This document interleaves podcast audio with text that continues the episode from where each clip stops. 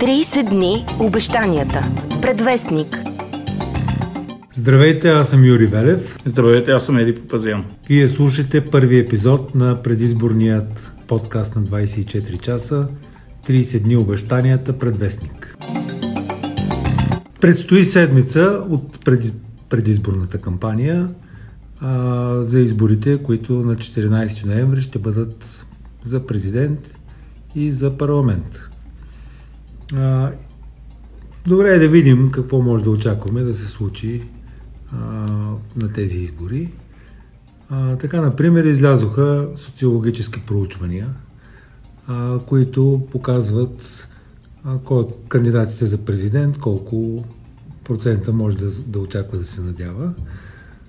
Тук може би е добре да имаме едно на ум за тия социологически проучвания, защото Например, преди предишните парламент, президентски избори през 2016 година, които пак бяха през ноември, всички социологически проучвания сочиха преднина на кандидата на ГЕРБ Цецка Цачева пред кандидата на БСП Румен Радев с 4-5% преднина на Цачева. А, а на първия тур на, на тези президентски избори през 2016 година стана точно обратното, макар и с малко на първи тур още Румен Радев поведе. Аз тук не съм съвсем съгласен, защото първо още през 2001 година на президентските избори а, Петър Стоянов се радваше на едно одобрение от, ако не ме лъже паметта, между 70 и 80% пред а, Георги Първанов след едно първоначално управление на БСП, което беше сравнително катастрофално, и след това стабилизиране с правителството на СДС.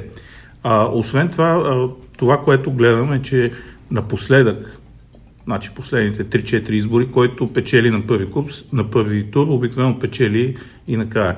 Така че не смятам, че примера с а, Цецка Сачева и Румен Радев е много подходящ. Лично аз смятам, че а, Румен Радев ще спечели на първи тур. Не знам дали веднага на първи тур, но поне ще поведе. А пък ГЕРБ ще спечелят парламентарните избори.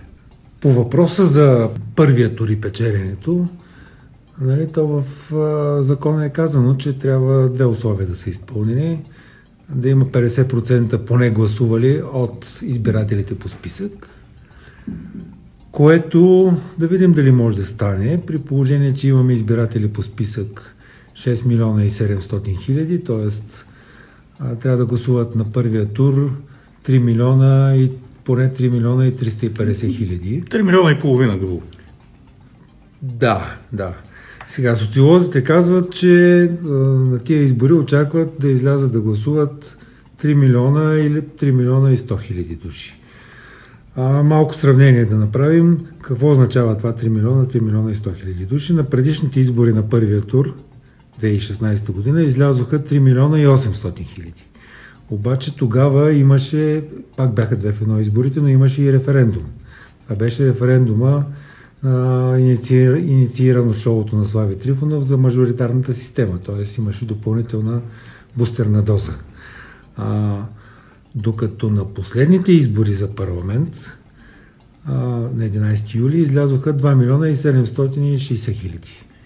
Според мен самия факт, че изборите са две в едно, при това двата най-важни избора за нашата система на управление, парламентарни избори и президентски избори, би могло да се очаква, че а, явилите се на а, пред урните ще бъдат близо до максимума, който така или иначе би се вил.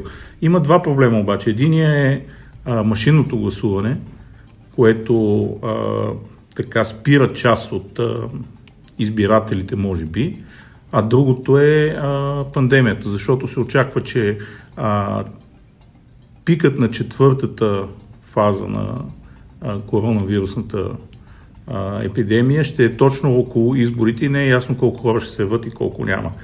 А, освен това се забелязва и известен отлив от а, някои групи гласоподаватели, а, което а, едната страна го а, показва като битка с купуването на гласове, докато другата с сплашване на избирателите от неудобните партии. Предстои да видим останалите повече от 20 дни до, до, до изборите, а, дали, дали дебата между, между партиите и, президент, и между кандидат-президентите ще предизвика засилен интерес у избирателите. Всъщност най-важното е да има дебат. Има ли дебат, нещата някак си ще се подредат. За сега дебат няма, само взаимни обвинения. Купуването и продаването на гласове е престъпление. 30 дни обещанията. Предвестник.